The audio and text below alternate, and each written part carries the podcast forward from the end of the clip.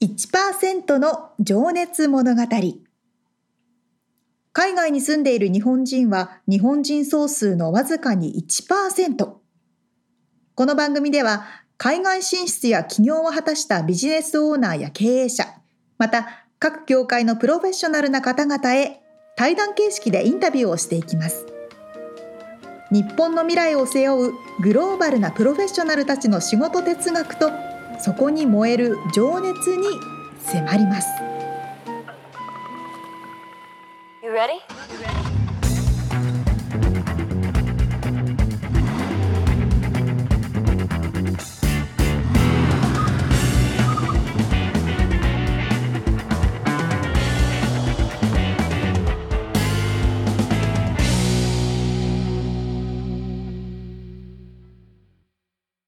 こんにちは。こんにちは。1%の情熱物語187回でございます。皆さんお元気ですか？元気ですか？もうそろそろクリスマスの時期ですね。これが配信される頃は。もうすぐ2023年という、違う。2022年。1 個飛んでる。もうちょコロナ禍でね、いろいろ時間が飛びましてですね。うん。そうですね。そうなんですよ。そうそうそうそう。あの、この前日本に帰った時に、うん。あのせっかく久々に帰ったのでいろいろとあの手続きをしようと思ってですねいたんですけれども、はあ、そう日本の銀行口座とかあるじゃないですか、はい、でも私あの暗証番号とか分かんなくなっちゃってて。あれやばいよね。そうそうなんですよ。やばいんですよ。いろいろ。で、うんそうしかも私たちこっちに住んでるから住民票がないじゃないですか。はい。でまだ最近運転免許証を更新したばかりだったからよかったんですけど、うん、銀行員持って銀行行って本人確認するんですけどじゃあちょっとこの電話番号にかけますねみたいななんかそういう番号も昔の携帯でも使ってないとかそういう現象がいろいろ。本人が言ってるのにもかかわらず電話するの？そこでそれは大丈夫なんですけどあのインターネットバンキングとかあそういうのとかいろんな手続きをいっぺんにやったんで。なるほど。あほんでそこに 2FA つながってるそうそう番号がとかそこに送られるはずのメールアドレスがもう使ってない昔のアドレスだったりとか、はいはい、してもどこにもどうしようみたいな。でこうカスタマーサービス電話してとか、うん、そうするとやっぱり日本の携帯電話が必要になるわけですよ。はあ、例えばインターネットバンキングを使おうとするとそのワンタイムパスワードとかをその日本の携帯電話に来るとかね、うんまあ、そうですよね。二段階認証とかでもそうですよね。そのコードが携帯に送られてくるってことね。そうそうそう。そうなんです。なのでやっぱり日本の携帯電話ないと不便だなと思いまして、はあ、契約したんですよ日本の番号。ええー、あそう。そうって思うでしょ？でもね、今すごいんですよサービスがいろいろあって、うん、あの楽天モバイルって知ってます、はいはいはい、最近だよね楽天モバイルね、うん、楽天モバイルは使わない時0円なので。あへえ。アメリカにいる時全く使わないから。ほう。結局私はまだ一銭も払ってないかなって感じなんですよ。あえでもそのデバイスは買うの？デバイスも、えっと、実質1円のやつがあってはへえあそう。それ楽天ポイントで私1万5,000円のやつを買ったら1万5,000円分払支払われるから実質無料なんですよね。へえ。そう。だから日本の番号あって日本の携帯電話がああって一応海外で使おうと思ったら使えるんですけど使う必要ないから使わない、うん、でもまあ0円。でそのコードが必要な時だけはそうそう w i f i つなげばいいが。あへえっていうすごいすごいなっていうサービスすごいなって話 これこのことの重大さなかなかあれだよね。日本の住んでて銀行持っててっていうのと、うんうん、海外に住んでて日本の口座を持っていてしかもさその住民はないっていう。そうそうそうそうマイナンバーとかはあるんだっけ沙織ちゃん私はねギリあるんですけど、い。マイナンバーカードは持ってないのでああそれちょっういうのでねそう俺もだからマイナンバーもないしえみさ。なのある？ないでしょ？ないないないあの。もう超怪しまれますよ多分。これからやばいやばそうだな やばいやいばいですよ。思っていますよいろいろ。面倒くさそうだなって。でもそのいいね楽天のそのモバイル。モバイルはうん。そうなんだそういうのねがあるから。ね日本の番号は多分必要になるじゃないですか結構いろんな時そに。うね。あると便利だよね。そうそう。無料で持てたら。それはなかなかリアルアメリカ情報情報アメリカに住んでる人向け。うん 情報。情報でしたね、うん、そうなんです。なるほどです。というというあの入りの話でした。ちょっとまた詳しく聞かせてください。はい。個人的にね。はい。では本編に入っていきたいと思います。はい毎回一人の方のインタビューを4回に分けてお届けしているこの1%の情熱物語。今回はえーナンタケットバスケットアソシエーションの代表でいらっしゃる、はい。えー八代悦子さんのインタビューの3回目です。はい、えー先週はねなんかドラマみたいな感動エピソードがあったんですけども、今回は、えーその今のね各種いろいろ活動してらっしゃいますけども、えーそれに対するその姿勢とか、えーま仕事哲学、そしてモチベーションとかって、まあ、あとはね女性の働き方っていうちょっとキーワードも、えー投げてメッセージをいただいたりなんかしてます。はい。では聞いていただきましょう。はい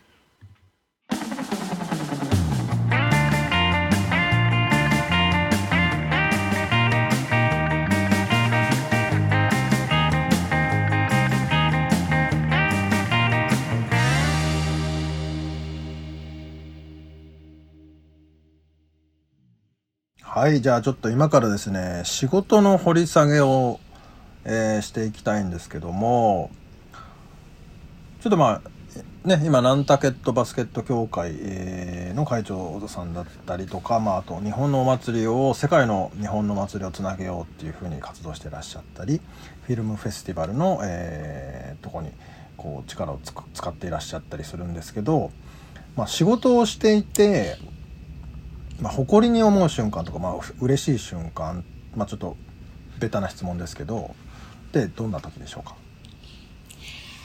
あのーねベタな ベタな質問ベタな返答になっちゃうんだけど。あのねやっぱりね関わってくれた人がはい。幸せになるっていうのかな。うん。笑顔になってあのくれるのが一番嬉しいのとそれから最近うちのスタッフにうん。うちの会社に来てで私は自分のライフ変わりました。楽しくなりましたって言われたんですよ。おおもうすっごく嬉しかったですね。これは嬉しいですね。うん。だからやっぱり いろんな人がね幸せになっていくっていうプロセスを見るっていうかで特にうちの会社に関わってくれたりこの仕事に関わってくれて幸せになったって言われると本当にプルプルしちゃいますね。ですね。ううん。んそれはでもいろんないろんな活動さされてらっしゃいますけどあの、はい。どんな組織においてもそういうことがある感じなんですかねそうですね。うん。あの人ってちょっとしたきっかけで変わったりするじゃないですか、うんうんうん。で変わることがいいことだとは限らないんですけどあの、うん。幸せになるきっかけっていうのをちょこっと ゲットしてもらえるっていうのがすごく嬉しくて、うん。そのスイッチちょこっと、うん。本当にちょっとしたことでねうん。確かにね、まあ、それをこう見てられるっていうのもそうかそれはお母さんみたいなところもあるのかな気持ちというか。うん。どうなんでしょうね。あの私あの先ほど、えー、と人生のきっかけありましたよねっていうお話させていただいてもう一つはいあったのが、あの私し中学1年の時にね、うん。あの黒姫っていうところまで一人で行けって言われたんですよ。黒姫っていう場所地名ですか？はい。あの、長野県なんですけれども。それは江戸川区から？そう。黒姫まで。黒姫まで。はい、はい、でただ一人で行くんじゃなくてそこでそこに行く過程を企画書を出せと。今でいう企画書ですよね。計画評価。な、うんそれはな夏休みのなんかとかそういうどういうシチュエーションですか、うんあのそれがねラボパーティーっていうちょっと英語のねサークルみたいな団体がありまして。うんうんでそこの中でそういうキャンプに行くのに一人で行ってみろっていうそういうなんでしょう。任せてみるっていうあそういうミッションのがあったんですね。を与えられるんですね。うんうん。そうええ。で中学1年生ですよ、はい。電車にも乗ったことがあまりない。はいはいはい。そんなあのね田舎東京でしたけど東京の端っこですからね。田舎の子が、じゃあどうやっていくのかもわからないからじゃあ時刻表を紐解いてみる。まあその当時はインターネットもなかったでしょうからね。けスマホで検索とか絶対できないですもんね。ないない。うんだから時刻表が読めないといけないわけですよ。はい。そっから調べて計画してで時一人で行ったんです。うんちょっと待ってください。時刻表って今の人は想像できないかもしれないけど何時何分にここの駅に来てで、ね、何時何分に次の駅に行ってっていうのが全部一覧になったね。表があるんですけどね。その紙を多分駅に行ってもらわないといけないっていうところからやらないといけないですよね。そうそう。時刻表買うんですよ、1300買うの円ぐらいの？買うのそう。こんな熱いやつ本本ですよね当時はだから。そうそうそう1日以上の暑さですよね。はあ。でそれを見て調べてうんうん。うん。で計画表を出してで実際に自分で行くわけですよ。あでその成功体験っていうのがすごく大きいんですよね。あああじゃあ無事に行けたんですね。そうなんです。でそれが残っているっていうのもあってでうん任されたから 何かを任すとか信じられる信じてもらえるっていうことの大きさうん。っていうのが私にはすすごい体験というか成長のきっかけになっていてだとするなら私はいろんな人にいろんなことを任せてみて失敗してうん。も責任はと取りますよと。だけれどもやってみないっていう。うんそれが好きなんですね。なるほどね。じゃあそれがさっきのねスキーのインストラクターのエピソードにもつながってたりするんだろうな。うん。こうでもそのね任せるっていうのって、まあ、会社経営においてもありますけど逆に捉えられる時もあるじゃないですか。そのほったらかされているという状ふうに捉える場合そこのさじ加減というかなんというか そこは難しそうですね。とっても難しいです。だからね、うん。ちょっとね今回日本に帰って大変だったのもちょっとほったらかしにしすぎたかなねえだからそこはやっぱりなんかこう難しいですよね。ねえだからちゃんと目をかけてはい、信頼して任せる、うん。その目をかけるのが足りないとほったらかしになっちゃうんで、そうですよね。まああとはその方の力量を見極めるというかなんというか、うん 絶対無理してこんなんて思っちゃうとねあれだけどちょっと頑張ったらいけるかなっていうぐらいのミッションを与えるっていうのがね。うん。いやーでも確かに難しいですね。中1で確かにね小銭を握りしめて電車に緊張しながら乗ったなと思い出しますね。なんか汗かいて手に。大丈夫かなこれ。合ってるすげえとこ行っちゃわねえかなみたいな。なるほどね。でもそういうのをちゃんとこう用意してくれてたんですね。行けるっていうふうに。そうですね。だから団体もね素晴らしいですね、うん、だからその頃は子供を信じていいという社会状況だったんですよね。うん、でもその点はねあの日本ってすごいですよね。子供が本当に一人でいろんなとこうろうろしてますからね。アメリカだとちょっとありえないですけど、うん、13歳までそうね。親御さんがいないとダメだから。うんまあ面白い。じゃあちょっとね次の質問いきますけど。すいません。えー、いえいえ。あなたにとっての仕事哲学って何ですか？これも。仕事哲学。うん仕事うん。仕事哲学哲学仕事哲学ですね。ポリシーというか、まあ、流儀というかですね、うん。うん。あるのかな？さっきの話とでも似てるかもしれないな。その任せるというか、うんなんていうか、うん。あの私何か頼まれた時断らない。んです。ほそれは決めてるんです。うなるほど。全てチャレンジだと思ってて。うん。それはその組織内の方だったりそうじゃないうんうん。方にしても。す全てあのまあなんていうのかな。やらない仕事はあってもうん。頼まれる仕事は断らないという、やれないことももちろんあるんですよ。うんうんうん。だから常にチャレンジはしていきたいなっていう。諦めないことと諦めた時点で先ほどうん。申し上げたように終わってしまうので、山小屋山小屋で働いた時のエピソードですね、そのうんうどんね 物資がないけどとりあえずあるものでつ作ると。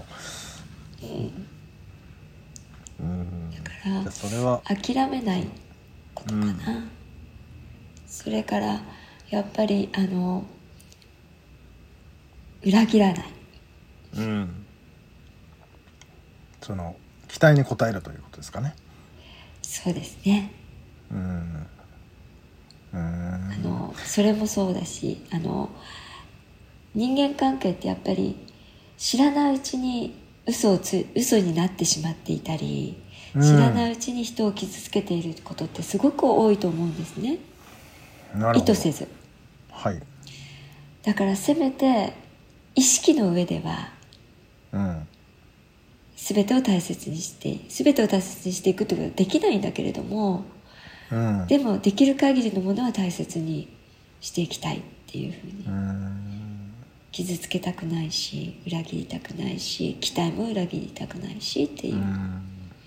なんか綺麗事なに聞こえちゃうんですけどね。いやいやいや。それはでも何かこうどこからそういう思いが来たんだろうかと今思ったんですけど。まあ知らなんとなくね。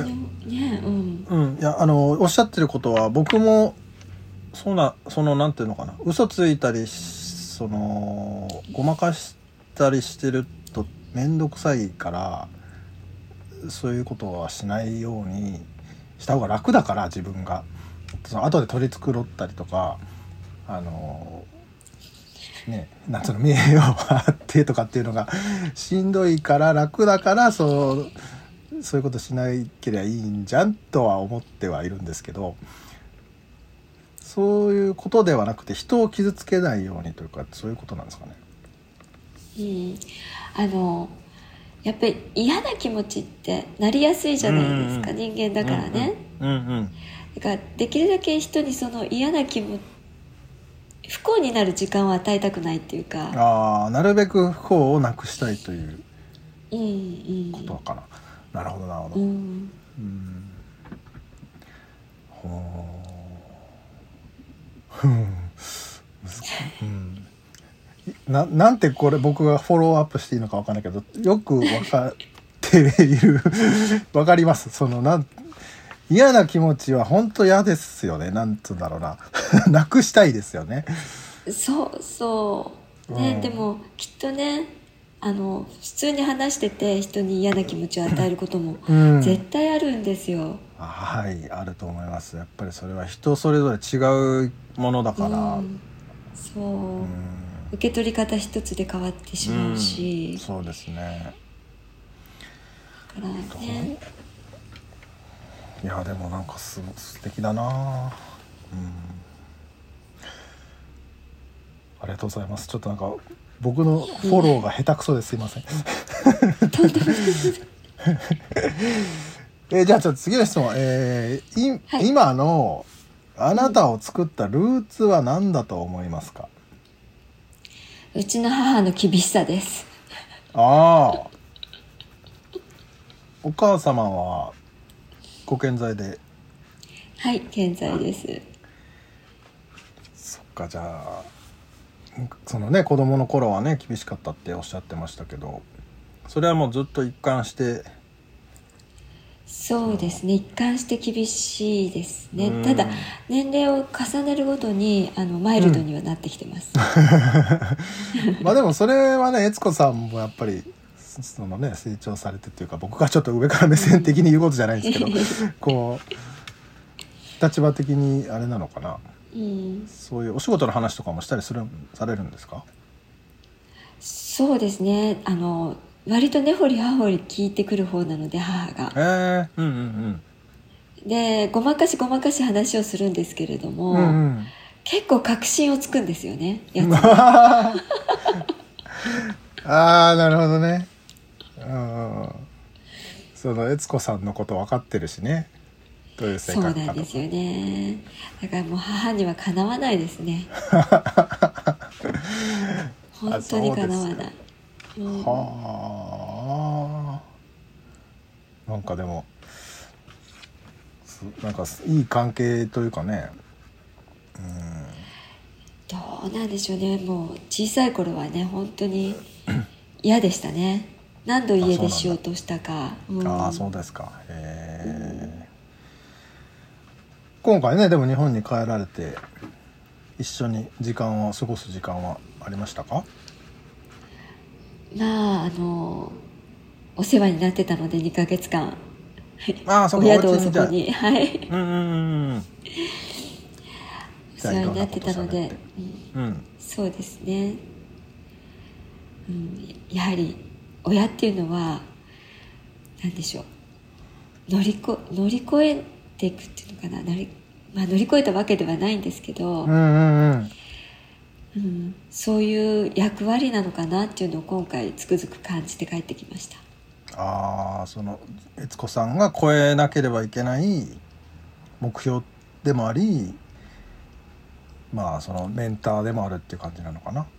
うん。そうですね。反面教師でもあり。うん。そうかそうか。うん。なるほいろんどな意味で。でもね鏡じゃないけどまあおお互い多分おそらく似てるところもあるでしょうし違うところもあるでしょうしなんかその一緒に過ごす時間ってでも大事ですよね。そうですね。うん。ねもう母も89なので。うーんなかなか。じゃあそのお祭日本のお祭りを世界の日本のお祭りをこうまとめるような組織作ってるんだみたいな話とかもされたんですかね？そうですね。うーん。したかな？しましたね。なんかあんまりやってることが多すぎるんで。まあなんか。把握できないかもしれないね。ただでさえ海外にね生活してるっていうのが、うんうん。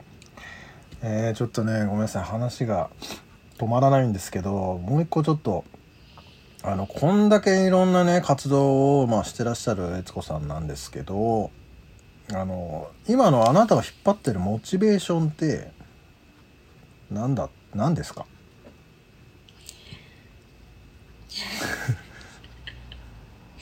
あのねこれ言うとみんなからバカに聞こえるから言わない方がいいよって言われてるんですけど。はいあの世界平和です。世界平和。でかい。でかすぎるでしょ。だから言わない方がいいって言われるんだけれども。いやうん。世界の平和をもたらしたいというのがモチベーションなんですね。うん、あのやっぱり嫌な思い先ほど申し上げたようにうん。嫌な思いを払拭していきたいんですよ。どんな小さな嫌な思いも。うん。だからあの人種間での嫌な思い。うん。いろんなものありますよね、うんうん。でもこのお祭りをやることで、うん。日本の文化を知ってもらって親しみやすい親しんでもらえたらそれに関する、あの嫌な思いっていうんでしょう。あのその差別的な感情とかは減りますよね。アレルギーっていうか、うん。うん。減りますよね。うんうんうん。でもそんな小さなところしか私たちにはできないしでも小さなことでもやっていけるし、うん。ならやらないよりやった方がいいなっていう。うーん。素晴らしいですね。いや本当にあのまあ日本のねアニメだアニメ好きな人はまず日本のこと大好きだしあと最近ね「あのイカゲーム」って韓国のドラマとか流行ってましたり流行ってますけれど、そそういうのでも見るとやっぱり絶対に親近感は湧いて韓国料理食べたいなとかね。なんかいろいろ一個一個そういうので近づいてきますもんね。うんうんそうなんですよ。やっぱりそういう知るっていうことってとっても大切じゃないですうか、ん。でで身近にねそういう人がいればもっと親しみやすくなるしもっと分かるし理解できるし、そんなものがどんどんつながっていけば、うん。ね、戦争なんかやってる場合じゃないじゃないっていううん。ことに少しでも近づいていくんじゃないかなっていう思いですうね。んなるほどそこにつながっていたんですね。それは意義のあることですね日本のお祭りを世界中でやるってのは。うーんそうですか素晴らしい。あのそうだもう一個ちょっと僕ごめんなさいあどうぞどうぞ。ああええどうぞどうぞ。あのね、はいあの女性の働き方っていうちょっと視点みたいなのであのちょっと悦子さんからなんか、メッセージ的なものがあったら伺いたいなと思ったんですけど。あの難しいんですよね。国によってまた文化の形が違うので、差があり一概に言えることじゃないですけどね、うんうん。でもあのやっぱり女性は生理学的に女性であることが多いし、でうん。そうとは限らないこともあるんですけれどもうん。あの女性として生きるのであればやはりあのいろんなことを経験してほしいしその経験からハッピーになってほしいしうん。でもそうなると仕事とコンフリクトするところが出てくるんですよね。はい。だとするならばあの私は社会が変わっていってほしいんですけれども、うん。女性が子供を産んでその間は子供を産むことに集中してもその後にキャリアをきちっと積んでいけるという、うん。そういう社会的なシステムが構築されることが私はうん。大切なことだと思ってるんですけどそれが難しい現在であれば、あの専業主婦が悪いとも思わないしずっと働くことが悪いとも思わないし悪いことはない。うん。とにかく自分が幸せになるために自分の幸せになるためにパートナーを選ぼうよと。うん。なるほど。あの特に今の女性はパートナーの選び方を間違ってる、ほうという意図、えーパートナーを選ぶ時に考えることは、収入学歴、そういったものをまだ重要視している。うん。それをもういい加減もういい加減にやめたらどうかと。ほ女性として幸せになりたいのであればまず自立をすること。ううん。自分で自分を稼い自分を食べさせることができること。うんでその上でパートナー一緒に歩む人を選ぶこと、うん。それはあなたがあなたでいられる人を選ぶこと。うん。そしてその上で子供を産むなり何するなり2人が決めていけばいいことで。うん。でその間に子供を育つの育てるのは男の人でも女の人でもどちらでもいい、うん。ただサポートしなきゃどちらかがサポートしなきゃいけない時期があるかもしれない、うんうんうんそういう選択を女性がしていくべきなんじゃないかと。それが最終的に本当の幸せを女性としての幸せをゲットできる方法なんじゃないかなっていうことを言いたいと思ってました。ありがとうございます。素敵なメッセージありがとうございます。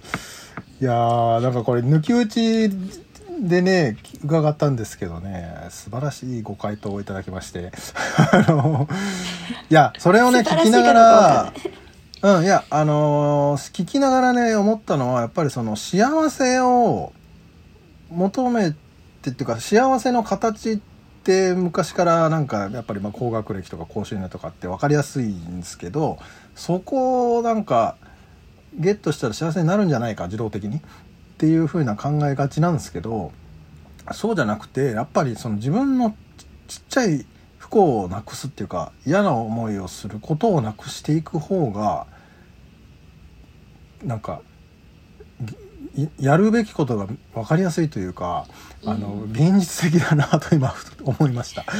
その幸せを追うよりも不幸を減らす方の方があのうんやるべきこと分かりやすいんじゃないかと今あの悦子さんの話をずっと聞いてて思いました。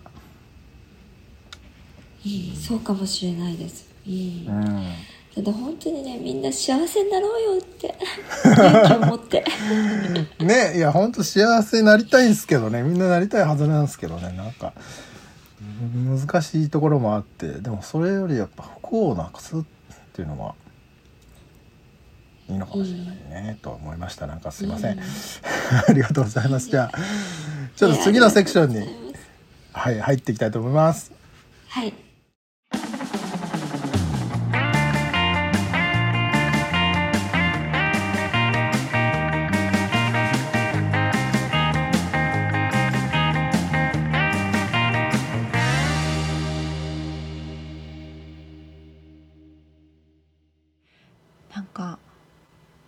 ごくいい話すぎて何とコメントをしたらいいかわからないんですけど。世界平和です。モチベーションは。っていうのはね。でもそれを言葉にできるってすごいいやーほんとそう。勇気ですよね。うん。いやあとさあのルーツって何ですかって聞いた時に母の厳しさですパーンと出てきてさ。それっいてやーどうですか沙織ちお母様嬉しいんじゃないですか？ゃんうん。ね。うん。いやちょうどあの日本に帰った時に友人と話してて子供のしつけの話をしてたんですけど、うんうんうん。やっぱすごい厳しくするべきか。いやでも嫌われてもいい。子供のために厳しくするうーみたいな話深い話をしてたんですけうんど。そうだよね。うん。沙織ちゃんのお母さんは厳しかったですか？あでもおばあちゃんに育てられたって言ってたもんね。そうそうそう。祖母は育てられたっていうか。育てられたというかまあいる時間が長いのは祖母ですけど母はすごいオープンマインドなのでうん。もうなんなら宇宙でも行ってきなさいみたいな感じのオープンマインドなので まあ彼女のおかげで私は今アメリカでいろいろやってるんだろうなっていうのはあるんですけどあまあその代わり祖母はすごい何でも優しく受け入れてくれる感じ。怒らないみたいな。うーん。そうそうそう。みつさんは？いやうちは優しかったですねあでもそうおうん。そそうというかおあのおばあちゃんは厳しかったような印象がありますね。えー、そうなんですね。いやあの全体的に大きいんですけど、うん。うんまあしつけみたいなのとかなんつうんだろうな、うん。魚の骨はああ魚はきれいに食べなさいとかそういう感じのやああなるほどなるほど。つ、うん。へえやたらとねそ魚をきれいに食べるってやたら褒められてたのをなんか思い出したな。きれいに食べたねーっつってなんなんでそんなに 褒められるんやろそこ褒める子供ながらね。そう。そして、ね。あのおやつにやたらと小魚を買ってくるっていう。小魚はなかなかね小魚パクって食べちゃうからね褒められないですね。小魚 を食うと頭が良くなるらしいっていうねそういう迷信がありましたよ。ね、ありましたね、すごいありますよ。あるよね。そんなの話や。うん。いやでもあの最後にお話しされてた女性の自立の話はすごく納得ですね。うーん。まあこれもねある意味だから厳しさがありますよね。う、ん。本当そうだと思います、うん。まあね。まあでも本当そうなんだよなと思う。ね。うん。幸せって考えると。まああとその嫌な思いを嫌な気持ちをなるべくなくしたいっていううんうんのもすごくね、こう共感するというか。なんて伝えたらいいのか分かんないんだけどさ。本当になるべく心地よくねいたいし。で絶対あの自分でまああの悦子さんもおっしゃってましたが、えー意図せず誰かにこうなんかこう嫌な思いをさせてしまってる時があるんだろうなとか思うとね、うんうんうん。なんか自分の言動とかによってうんうんうんうん。いや俺は結構あるのよそのその反省することがね、うんうん。うん。うん、だけどそういうのなるべくなくしたいよなって本当に思うんだけどね、うんうんうん。うん、なんかこう悦子さんのおっしゃってることってすごくあのなんだろう例えばそれこそ一個取ってみたら世界平和とか漠然としていることでなかなかこう、口に出して言えないことかもしれないけど、そこに対してのアプローチをいろんな方向からされてるっていうのがすごいですよね。うん、そうなんですよ。そうそう。だからそれがねそうそう。あの一番最初に、えー話があったんですけどその、まあうんうん。日本のお祭りもナンタケットの話も、うんうんうん、日本の文化フィルムあの映画祭とかもね全部そこにつながっていてうん。うん。本当そう、うんすごいすごいすごい。それを世界の人に伝えることで知ってもらってそのいさかいをなくすっていうか減らすなるべく。うんすごい言うだけは簡単だけどちゃんと行動に起こしてるところが本当にすごい。本当ですよね、だから本当になんかこの毎回背筋が伸びて出ました。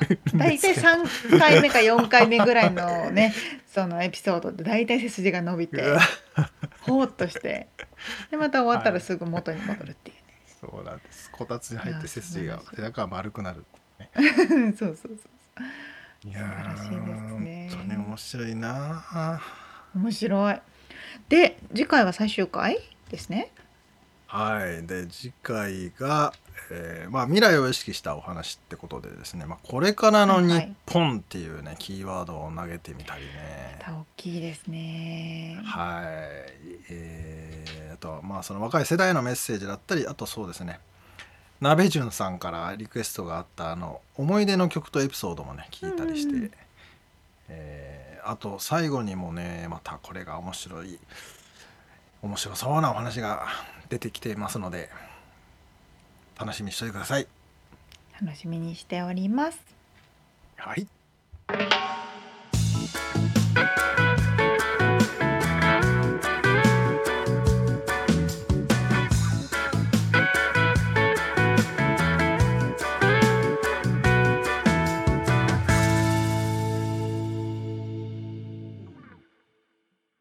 リアルアメリカ情報よっ。このコーナーでは最新のビジネス生活情報をアメリカ・ロサンゼルスよりお届けしてまいります。はい、今回はね、うん。さんこれ知ってます？今私が手に持ってるピラピラとした。歯に貼るやつだな。歯に貼るやつ。あのね今回はホワイトニングの話なんですけど。なるほど。あそうそうそう。アメリカはあの歯医者が高いって話をね前にしましたんでしたんですけどね。ていうかまあ医療医療費が高いって話で歯医者の話は出たんですけどーはい。アメリカはなんか世界的に見ても審美とか、はいはいはえーまあ歯全体のことに対してすごく進んでるんですよね。まあ、神秘っていうのはか漢字がどうだっけな、まあ、歯の美しさとかびその歯のあれだよね健康とかそういう話だよね。ああそうそうそうそうそうそう。まあ矯正してる人も多いしほとうんうんもうほすごい割合なんじゃないですかね。そうだよね。そこのへの意識が非常に高いよね。あのーなんつうんだろうね。虫歯とかになったら歯医者に行くっていう意識じゃなくてそうそうそうそそうの歯の美しさっていうかね。そうなんですよ。まあ、だから自分のなんつうんだろう。体を鍛えるようにこうね歯も、まあ、鍛えるじゃないけど。そうそうそうそう。気をつけるっていう感覚があるよね。うん。ものすごく感覚があって、うん。であのなんかねアメリカでしか手に入らないホワイトニングがあるっていうのを聞いたことがあってはいは YouTube で調べたんですけどあのーアメリカに住んでる日本人の歯科衛生士さんがいらっしゃってその方があの、うん。情報をね YouTube で流してるんですけどい。うんあのホームページの方にその動画載せておきますすごくそれが分かりやすくてですねうんなんかやっぱりアメリカでなんだろう薬局で売ることができる成分っていうのは日本の規則とアメリカの規則違うんですよねはいはいはい。でまあ漢字で分かる通りアメリカの方がすごい強い成分売れるんですよ。薬の分量とかも多いもん うんね。そうそうそうそうていうかもうこれこんなの飲めないよっていうようなねうん錠剤よくあると思うんですけどうんうんそれはねホワイトニングも同じなんですって。うん。なるほど。でこのなんかその方がおすすめしていたホワイトニングのその歯に貼るやつ透明なねうん。ストリップっていうんですけどなんていうんですかねは透明な紙みたいなプラスチックみたいな、そう。でなんかシールみたいなネバネバしたね、そうそうそうそう。それを歯につけていると、それがホワイトニング効果があってどんどん白くなるよみたいな。っていうふうに気軽にアメリカだと薬局で買える。わったのかなわかるかな？なんて言えばいいのか。セロハンテープみたいなのを貼って。そうそうそう。歯に貼ってね30分ぐらい待つんかな？そうそうそう。はい。そのセロハンテープにホワイトニングの液がある。そうそうそう。ついてる。何日間かずっとやらないといけないんだよねそれ。そう。2定期的にやっぱやんなきゃいけないうん。みたいなんですよ。うそう。まあ薬局に行ってまあ、歯が白くなるというやつですね、そうそうそうそう。うん、歯のホワイトニングになるということですね。どこの薬局でも簡単に手に入ってものすごいいろんな種類があってで物によってはもう最強パワーみたいななんか ストレンフルストレングスみたいなうん高いよね。通常の3倍強いそうそう高いんですけど、まあまあまあうん歯医者さんでよりやるよりもはるかに安い、うん。まあ、1万円で何個か入ってるみたいな感じ。でね。それうん。それ日本にはないの？それは。あっていうかだからそれがあれか。そうそうそう。の薬の量が規定以上になっちゃうのか。うん。うん、全然日本では売れない分量みたいで、その歯科衛生士の方が言ってたのはもう日本の歯医者さんで使うようなレベルの薬剤が実は入ってるんですって。はあはあはだから簡単に薬局で買えるけれどもすごい要するに強い液が入ってるんですよ、この中には。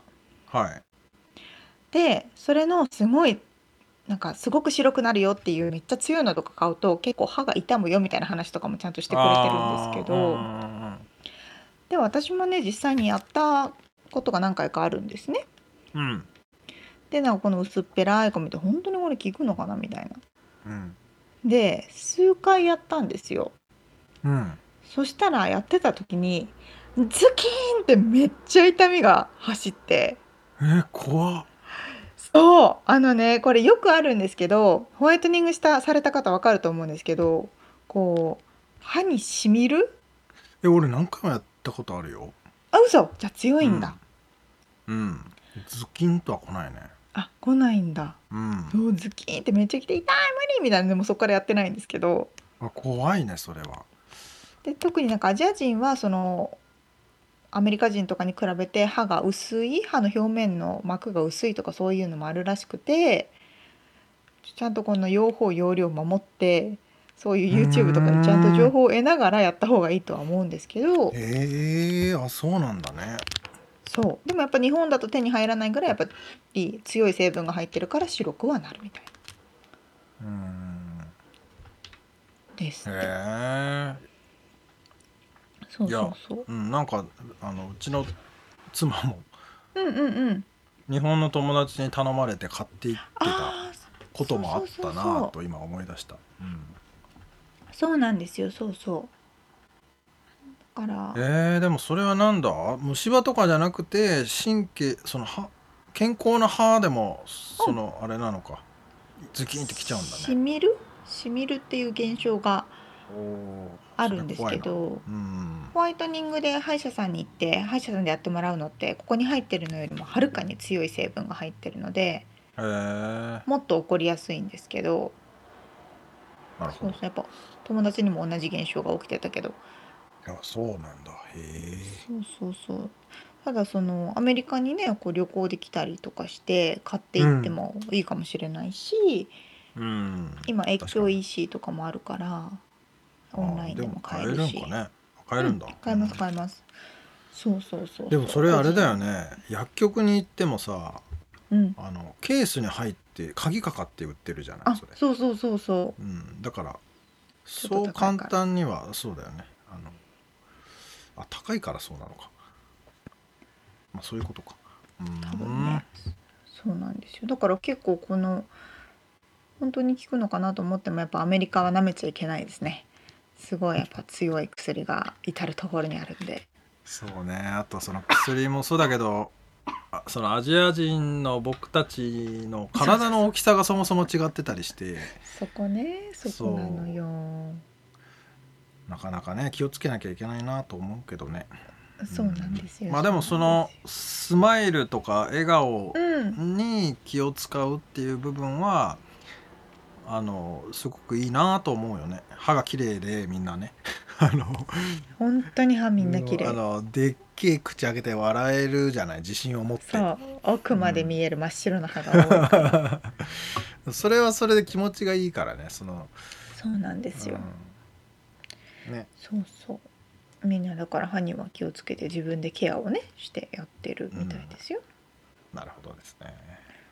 ということで今回は日本とアメリカはちょっと違うとこだねそれはね。そうそうそうそう、うん。そうなんです。だいぶ規定が違うので。うん。いろいろな。マウスウォッシュとかもフッ素が入ってる入ってないとかいろいあろあるみたいで。あなんかその成分も入れられる成分とみみたいないろいろあるみたいですよ。うん。なるほど。いろいろというこ奥とで今回はアメリカの歯医者さん事情、ホワイトニング事情をお届けしました。ではアメリカ情報でした。はい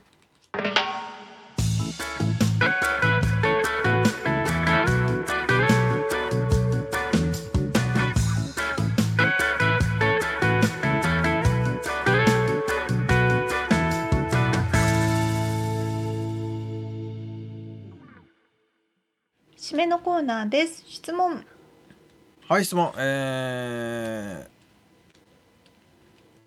この食べ物スラッシュ食材はいい仕事するなーって思う時ありますか？ちょ逆か。いい仕事するなと思う食材食べ物って何ですか？もうこれは日本に行ってずっと念願の食べたかったものを大量に食べてきたんですけど、というと？みょうがこっちでは食べれないもの？みょうが？え？みょうがね、みょうが売ってるんですけどアメリカでも。うん。3個入って7ドルぐらいするのよ。みょうがってちなみに何でどうやって食べるの？えっとおそお味噌汁に入れてもいいしお蕎麦にのせてもいいし細かく切って大葉とかネギとか生姜とかと混ぜてなんかあの煮物とかにのせてもいいしナスと一緒に食べても美味しいしっていう感じです。あそうなんだ。えみょうがって結構じゃああへえ。に和食がすごい好きな人は多分合うものが多いかな。ネギみたいなもんだよね。そうですね。薬味だから。味がちょっとうん。もうちょっとあれなのかすっきりしてる感じ。なうん。歯ごたえがあって。へそう。えなんか通な感じだな。まあ和食しか食べないからね ほぼほぼ。あそっか。へえ。みつさんは？いや、まあ、和食になっちゃうんですけどうん。なんかこの間思ったのがね海苔。はいはいはいはい。海苔がねいい仕事するなこいつだと。あの大賛成。ね賛同もう。拍手の嵐。すごいよね。だからこうパリパリのままご飯を乗っけてなんかまとめる役をししこぼれないようにまとめる役もしつつ、歯ごたえもパリパリしたりしたかと思えばしなしなになってもうまいしそうなの。粉々に切ってかけてもいけるし。あそうなの何なんだろうねこのいやすごいですね、動力というか。いや本当にいつも邪魔邪魔しすぎないしね。そあの私海苔も3種類ぐらいいつも34種類家にあるんですけどうは？すんごい美味しい海苔と そこそこの時に使う海苔とあとうん韓国海苔系の味海苔系と国海苔ね。そうあと岩海苔。あーあ確かにそう言われるとそれだけでももう最初からいろんな種類があるな、そうですよ。もう手巻き寿司とかする時はやっぱちゃんと美味しい有明海苔とかを使ってパリッと食べたいでしょ、でもおにぎりでふにゃふにゃにする時は有明海苔もったいないじゃない？だか。ら安めの使うでしょ？みたいなあとね。鮭弁とかに乗ってるようなやつとかもね。ああそううそうそう。そうふにゃふにゃふにゃがうまいよね。そうふにゃふにゃがうまいのよ。ほんで岩海苔はやっぱお味噌汁に入れると全然違うしおお蕎麦に入れてもいいでしょ？まあご飯にかけてもいいしね。つけても。ああなるほどねもう大活躍。あその通りですね。海苔ね。海苔すごいよね。でもこれでもさアメリカンとかメキシコ人にとってはあのトルティーヤとかああいうのが海苔の役割果たしてんのかなとかなんかうん。こう包んだりね。まあねえなんかそうか、まあ、包むだけかあれは。そうね。包む包むっていうことはねしますもんねみんな。どこの文化でも、ね。えだから海苔ってなんか手軽軽いしなんかすごいよね。機能性抜群だよね。なんていう話。この日本行ってきた時におばが美味しい高い海苔をくれたんですよ。はあ。もう全然違うの。どこの海苔なんだろうちなみに。あの広島の方の有明海苔だったんですけどああへもうパリパリ感と香りとね。香りもするんだね。やっぱ高い違うおね金は払わなきゃダメね。あそって思いました。うなるほどね。あのそうです。後半に近づくにつれ食い物の話が増えるそう大体そうね。夕方になってそう大体そうさあ、はいえー本編でお届けしました内容とリアルアメリカ情報のインフォメーションはブログに掲載しております。podcast.086.com、podcast.086.com、または1%の情熱物語で検索してみてください。